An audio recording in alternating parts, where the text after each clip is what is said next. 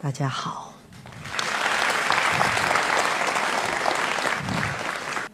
我是悠人神谷的创办人，我叫刘若雨。嗯，悠人神谷到现在已经二十七年了。最近因为六月份我们要到呃广州、上海、北京来做时间之外的一个正式的在在中国内地的一个正式的公演。那呃，我想这是一个时间，我们可以跟大家分享为什么我们。会这样子一步步的走来，嗯，我在台湾大学没毕业，我就参加一个一个实验的剧团，就是话剧团。那个时候，呃，演戏的时候呢，我多数都是团里面的，就是那个蹦蹦跳跳那个那个很烧包的那个那个女主角。那后来呢，我很好奇的是，跟我一块对戏的那个朋友。他怎么那么会演戏？那就是为了这个原因。之后，我其实我后来到了纽约大学去念书。我在纽约念书的期间，也很幸运的遇到了一个非常重要的朋友。他在那里学导演。你们知道是谁？对，李安。然后在那个时候，李安我们大概同一个时间在那读书，都在纽约大学。那那个时候呢，呃。李安的毕业制作的那个那那部呃他的毕业制作，其实也是因为那部电影呢，后来经纪人就是邀请他留在美国的。那个电影是我演的女主角啊，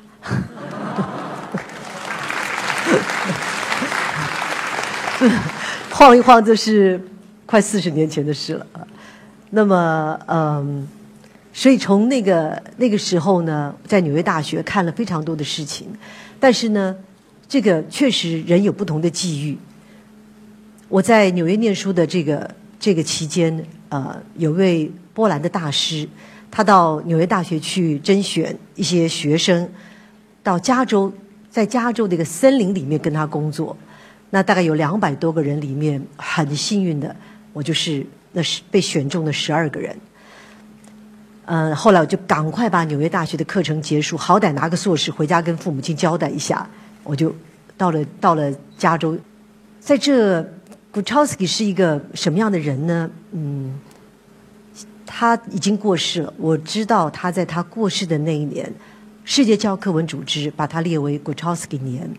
那么这个波兰的剧场大师，应该也是说，在我们这六零年代以后，继苏尔的斯坦尼、布莱希特之后，就是 g u c h o w s k i 他的表演方法是在剧场界非常重要的。那么，呃，在这里我们有一本书，把它翻译成《迈向直朴戏剧》。这本书是 Gutowski 讨论 Gutowski 的。他认为，剧场里面最重要的就是人。那么，华丽的布景、舞台灯光，其实都是要讲起来。那回到人的身上，才是真正剧场的核心。我在加州跟他学的这个期间呢，他已经不再做剧场了，他已经放下了导演的工作，他在做人的研究。在做一个寻找人类源头力量的这样的一个训练工作，那我有幸就在这个期间跟他工作。他是在加州尔湾大学这个校区，这个整个就是 U C 尔湾这个学校里面的牧场系。这是一个奇怪的地方，这好像是一个不是一个只是在教你表演，不是一个只是给你知识的地方，其实真的是不错。我在那个地方待了一整年。当然，透过这些所谓的原生态的这些学习的方式，不是只是教会你这些歌。那有一次我在唱一首歌的时候，就是唱那些歌，一直唱一直唱。然后我大概觉得，呃，我其实唱的还不错，因为你们演员嘛，就是还不错。然后呢，突然间就听老师在叫我的名字，Chin Chin，一直叫着。然后我就想着，他说 Listen，听。然后我那时候就仔细听一下，听了没多久之后呢。哎，我觉得我应该唱对了，因为那些语言是混着西班牙语、法语，还有当地的原住民的语言的这种这种那个文字，其实我们之前是没学过的。好，我非常确定我唱的是对的，我就又开始大声唱了。哎，又听到老师叫 “chin chin listen listen”，然后想奇怪，怎么又唱错了？我就听了半个小时了，他都没叫我。哎，我突然间了解了，我刚刚仔细听了半个小时，他都没叫我的名字，怎么这时候突然间又叫我了？我那个时候正好没有在听，因为我觉得我会唱了。我当下了解，从那个时候开始，我不论怎么唱，唱的大声小声，我永远都听见别人唱的声音。从此，老师没有再叫我的名字。原来，当我们在听见别人的时候，其实你跟别人的声音是和谐的。所以，你可以了解的事情，不是只是一个学习上的了解，是一个你好像从里面去了解谁，了解你自己。哎，原来我唱歌从来不听别人的，原来我们一张嘴都想表现自己，啊，原来要听别人的，所以那个了悟和那个了解，就在这样子个片段当中，你知道，当然还有很多的事情。我们在那里的训练是在深山里面的，因为在牧场嘛，美国加州的牧场就是一大片荒山，那里面有。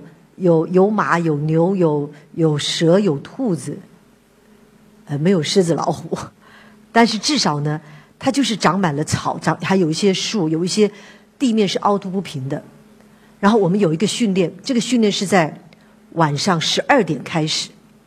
然后他说：“你跟着前面这个人的后脑袋，就是眼睛看着他，然后就跟着他走就好了。”他说：“不过这个走有点快，叫做 fast walk。”快走，结果呢？你想想看，那些老美、那些外国人，这个脚步跟着他们后面，这哪叫快走？根本就是奔跑。然后就在那个山林、深山林里面，就这么这样子慢慢走出去之后呢，越走越快，越走越快。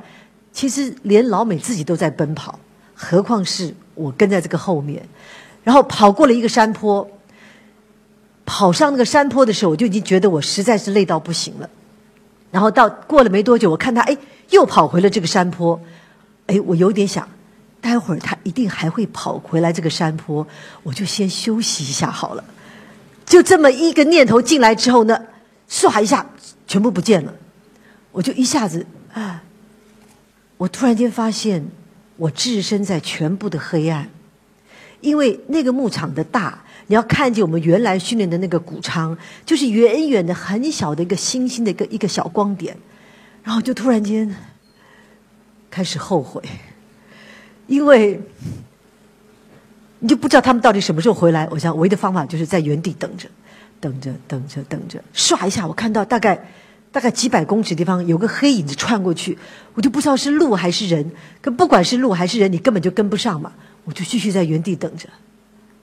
不知道等多久，反正没有人回来，也没有人再经过我这里，我就只好望着那个远远的那个那个小光点，就开始摸在草丛里面摸摸着摸着回去了。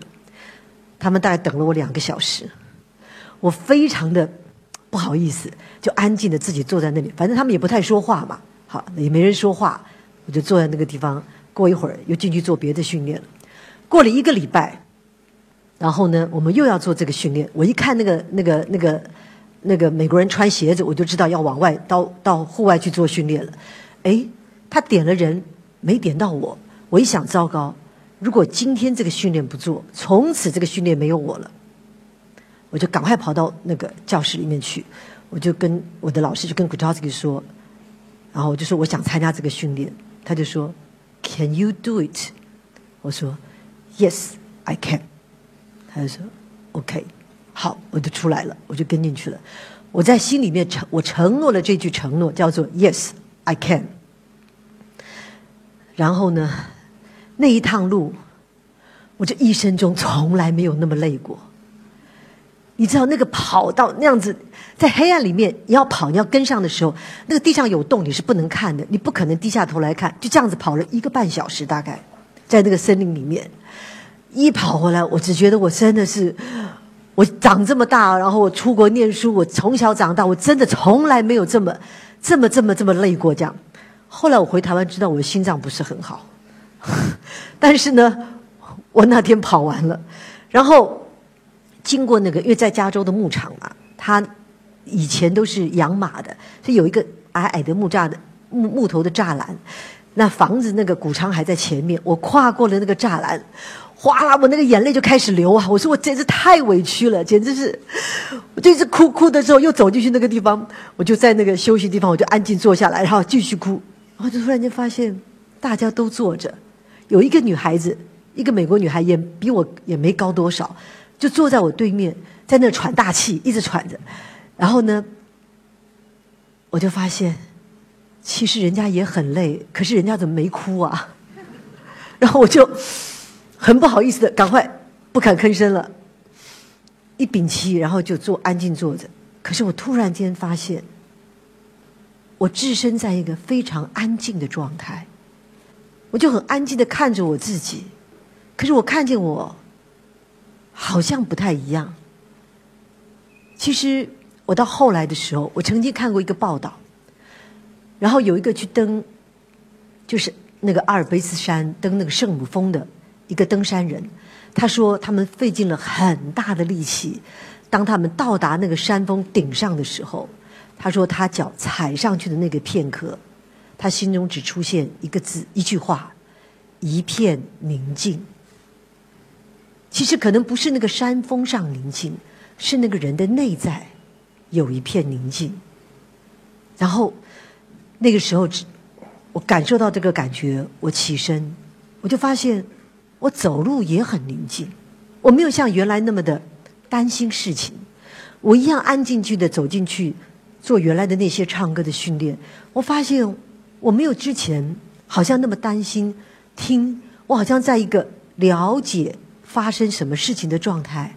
后来我回到了台湾，开始带幽人神鼓。其实一开始。也不是幽人神谷，一开始叫幽剧场。那我为什么回家来回到台湾去做幽剧场呢？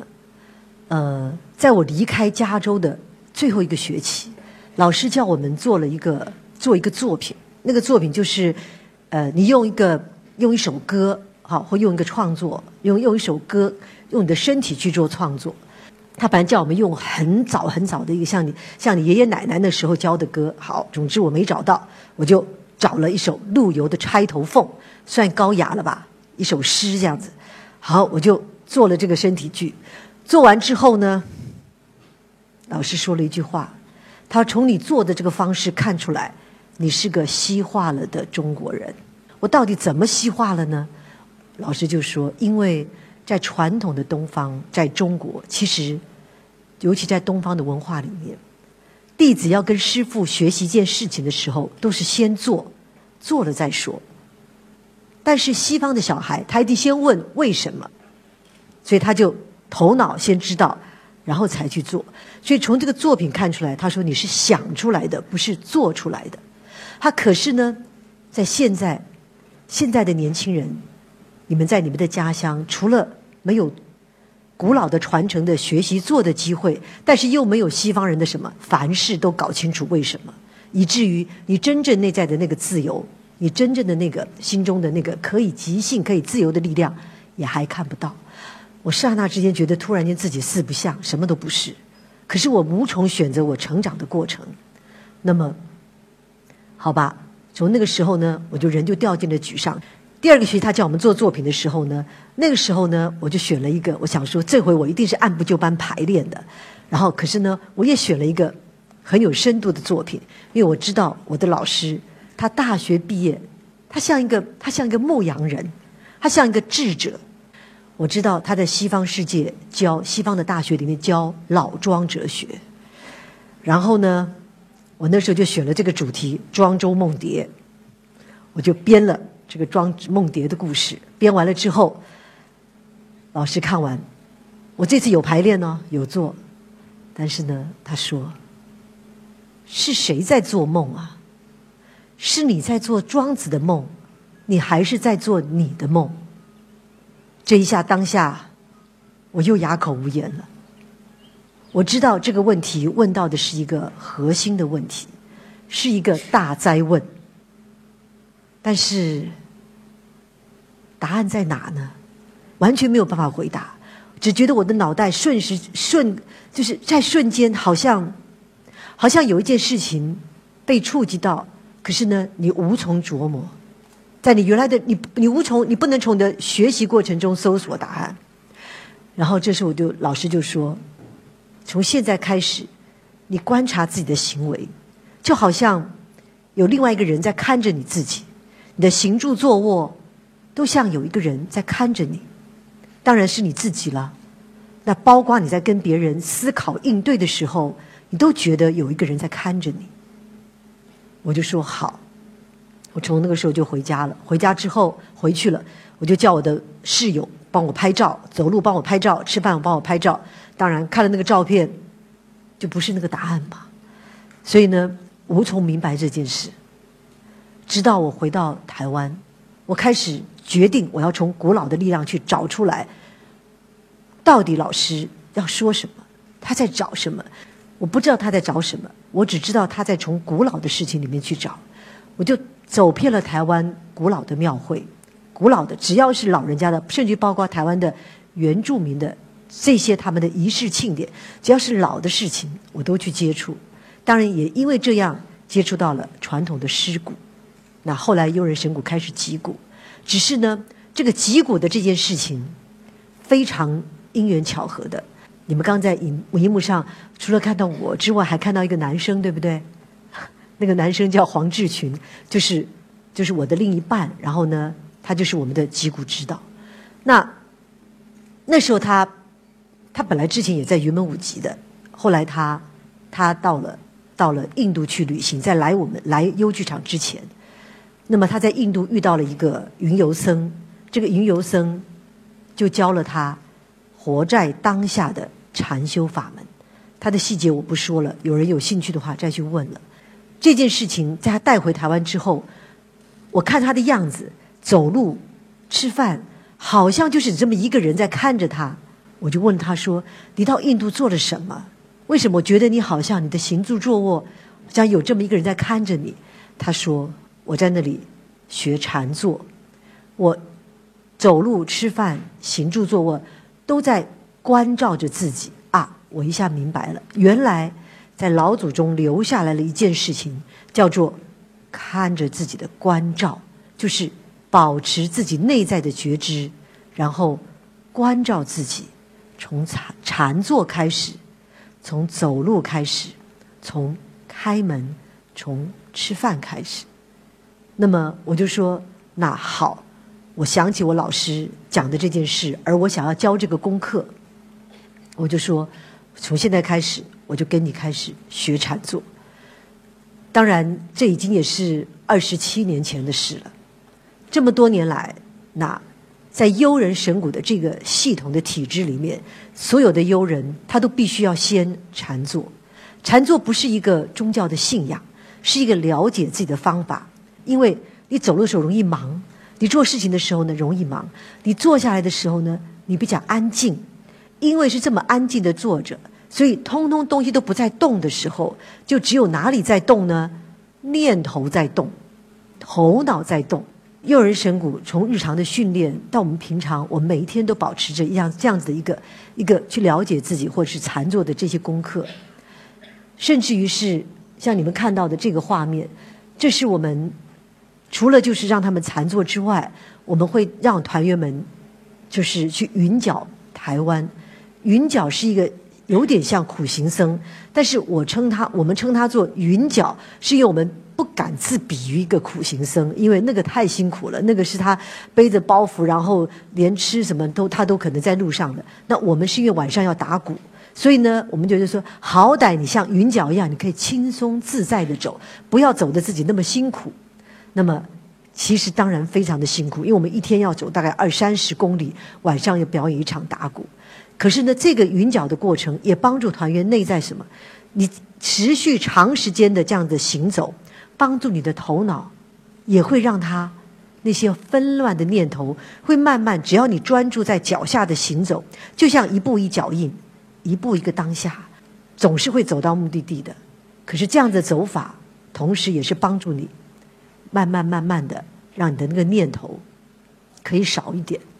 所以像类似像这样的训练。剧团大概每两年都会办一次，一走大概走了三十三十多天、五十天的，所以对优的团员来说，表演的这个部分，当然表演应该做的相关到的所有的这些训练啊、身体啊、音乐呀、打击啊，什么通通都是要训练的。可是呢，除了这个之外，我们同时也训练内在的这个了解自己如何活在当下这个部分。所以我们把优人神谷叫做道义合一的一个表演艺术团体，也就是道就是了解生命的道路嘛，义当然就是艺术。所以不是只有在艺术的这个领域面一直不断的创作，而是在生活层面也保持他的一个可以让一个人。了解自己的这个这个机会，那当然在也也因此我们的作品就有很多比较类似这种主题的作品，就像这个时间之外，那为什么会取了时间之外这个名字呢？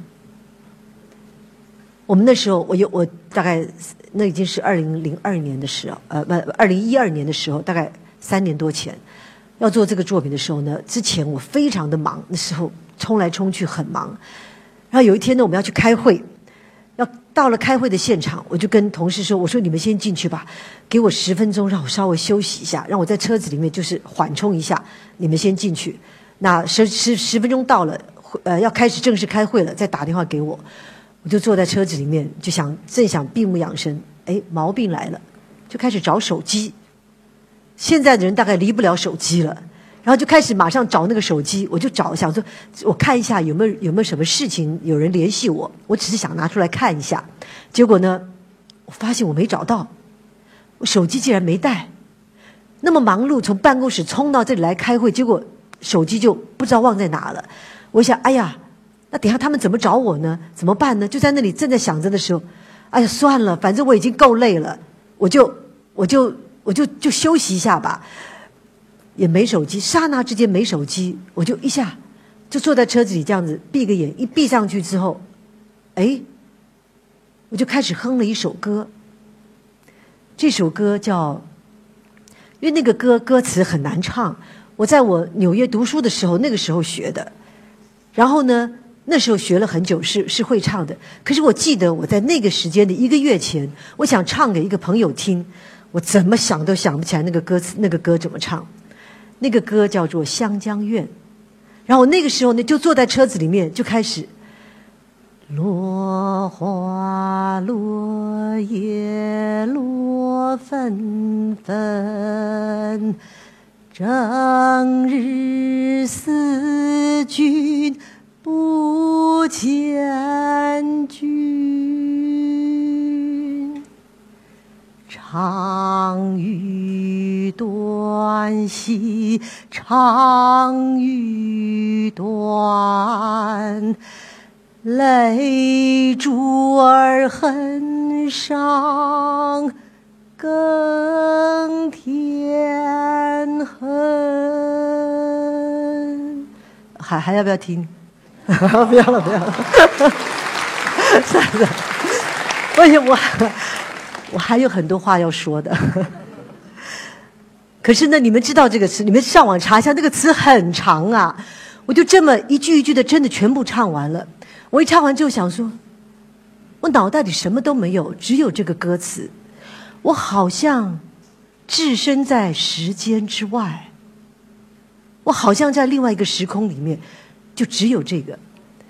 下了车之后，我就告诉那个同事，因为我们正在要做下一个作品，我说我要做一个作品，叫做《时间之外》。所以，其实生活里有很多片刻，我们也可以让自己置身时间之外的。我们在时间之外里面有一个有第一个作品叫做《大咒语》，这个咒语就是在瞬间下下来的嘛。你看那个时候，所有人就会瞬间哇，好大的雨啊！全部人都会在这个时间说好大的雨，脑袋里不会出现别的事，那就是一个大家共同的当下。所以有人就发明了茶道。品茶品第一口，继续品第二口，继续第三口。它为什么叫茶道呢？这个道里面就协助你活在当下。有人发明了花道，这个花插下去，它插的整个过程，它就只有这个花。有人发明了香道，安静的闻着这个香，只有这个这个味道。所以其实，道我们讲的道义合一的这个道，在我们生活里面到处都是，而且尤其我们的老祖宗，他们最会道义合一了。八大山人，对不对？那幅画一出现，绝对道义合一。那当然，这个对诱人神谷来说，在我们的艺术的道路上面，我们就这样子一步一步的走着。可是，这在艺术的领域，那你说？跟我们的生活上面有什么样的帮助呢？我们也不知道它有什么样的帮助。当然，最好的帮助就是比较不容易跟老公吵架啦，因为你好歹情绪比较稳定嘛。但是后来我们发现一件事，因为在五年前，我们就被台湾的那时候的文件会就安排，我们都在台北市嘛，安排到外县市去。去帮助比较外县市的一些团体，就叫所谓的交流。然后我们就选了彰化县。那到了彰化之后呢，本来因为彰化的演艺厅是个非常标准的，跟跟台北的这个这个两厅院的那个剧院里面的结构，包括灯光音响很接近，我们就选了这个园林演艺厅到彰化去，想说呃有什么作品在那里可以跟他们交流之后，可以先在那里试演，再回台北。哎，可是这个。这个园林的呃，这个彰化的文化局局长，他就问我们说：“你们要不要到彰化监狱去教他们打鼓？”呃，为了要去园园林演艺厅这个试演，我们就说好吧。当然不是这样了，我们很高兴去的。好，总之呢，我们就去了彰化监狱，到现在已经五年多了，快六年了。这件事情改变了很多事情，也改变了我。自己这个人跟艺术的这个管道，当然更早之前，我记得十年前有人跟我说：“你别演戏了，你好好当导演。”剧团里一个导演都没有。那时候我就跟他说：“你不让我上台，我就离职。”我是创办人。然后呢，五年前他说：“假如有跟我说你不要做剧场了，你可以做别的吧。”我想不可能。但是呢，昨天这个一席的朋友在问我说：“你现在最想的是什么？”我说：“我现在最想的是。”是帮助别人。那现在告诉你们，帮助什么事儿？这个五年我们进了彰化监狱之后，然后呢，这个彰化监狱是青年监狱，里面的年轻人都是二十五到二十岁到二十五岁，所以呢，呃，要真正犯错都在十几岁，十几岁就是我们讲的，在台湾我们叫国中嘛，哈，国高中就是青少年。你看他在里头关，到他出来，他跟我们学打鼓的时候呢，就至少关了。那现在大概出来的七八年的、九年的、有十年的，因为这个叫做假释期。假释是你要被关了一半以上，你才可以申报假释。如果行为良好，就可以出来。那但是呢，你你的那个所谓的剩下的残余的，他们叫残刑，其实还有十年。那当然，如果是七年的，那就至少十四年以上。但是有的呢，不见得他他过一半就放你，要看你的行为。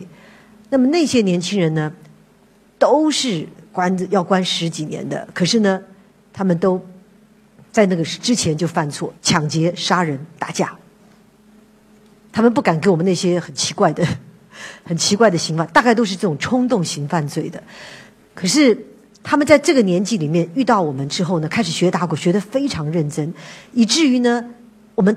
我们决定在他们学了大概半年之后，我们带他们出来表演。那件事情也是台湾法务部一个非常一个破天荒的一件大事，因为不可能你让十几个人一起出来还表演给人家看这样。可是那个时候的法务部长同意了，所以优就做了这件事。而此后呢，包括别的寓所也他也开始让一些受呃收容人开始学习表演，让他们出来表演。但虽然不多，不过彰化监狱的这个打鼓队。他们就开始经常出来表，还受邀像彰化县的运动大会，还邀请他们出来表演。那因为他们打得非常好，而以至于我发现他们很有天分。有一个片段非常非常感人的，其实其实我说下面有个片段非常感人的是因为后来他们到了后台，他们真的进步很多。然后呢，然后我就我就说。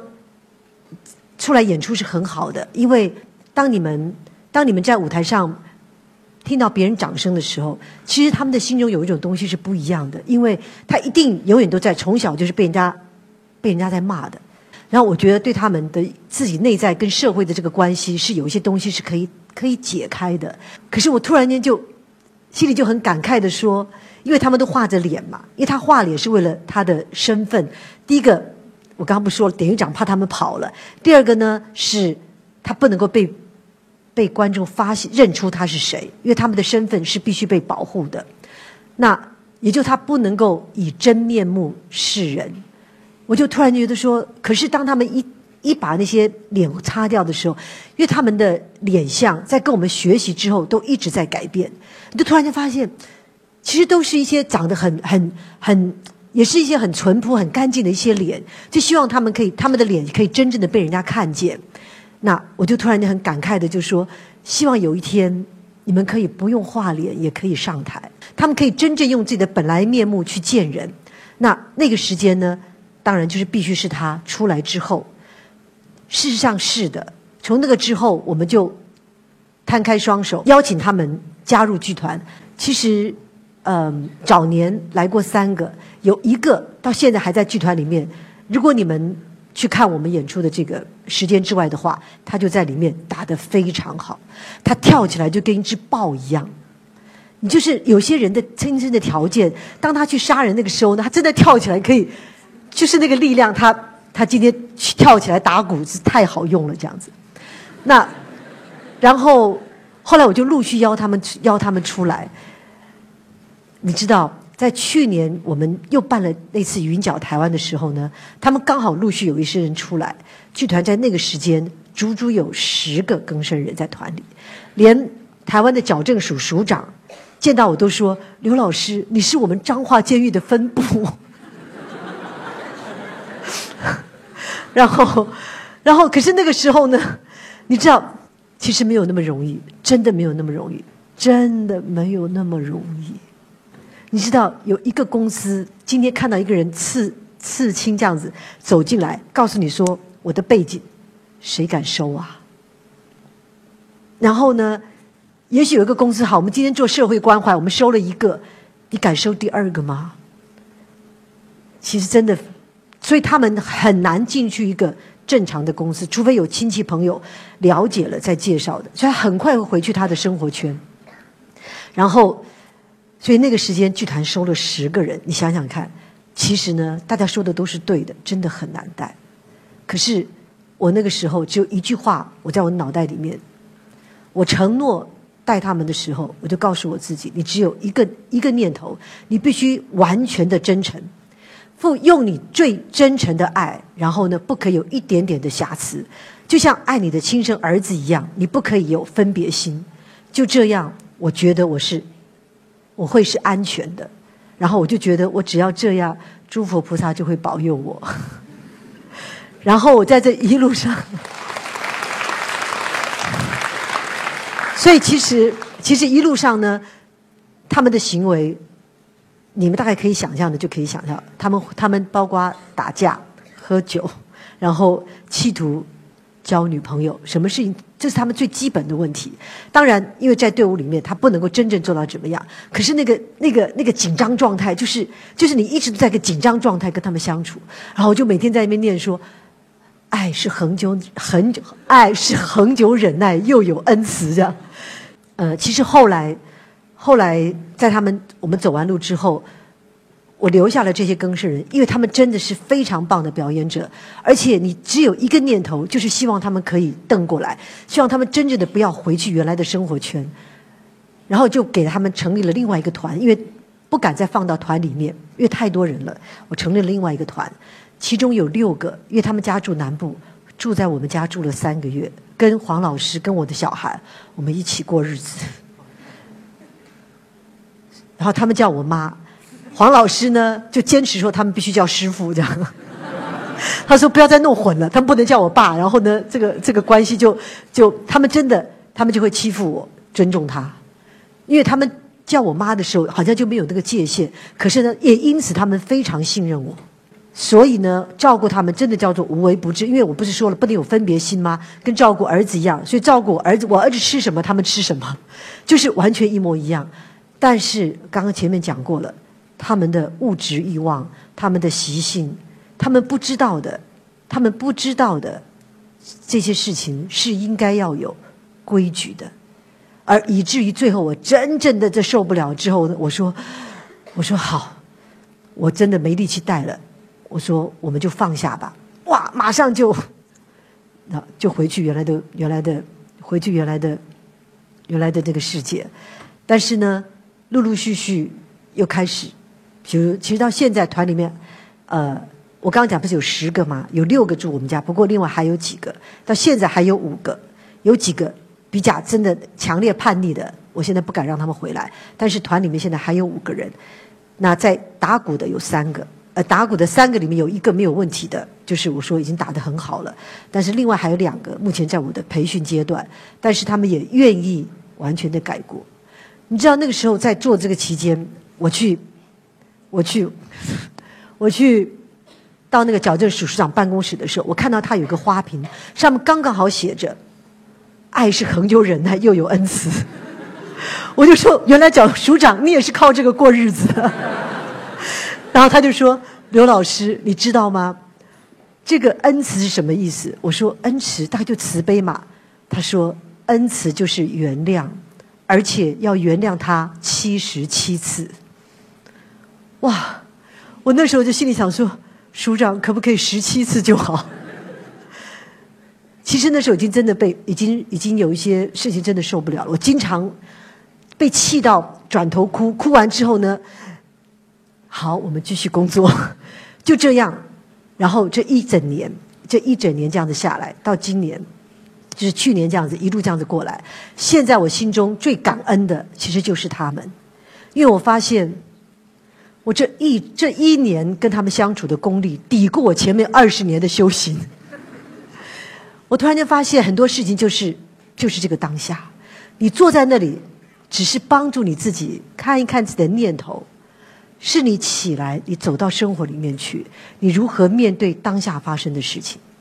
你如何能够在那个时候看见你的情绪，能够回到当下，仍然冷静的处理的所有的事，然后这个时候呢，你就可以经常置身在时间之外。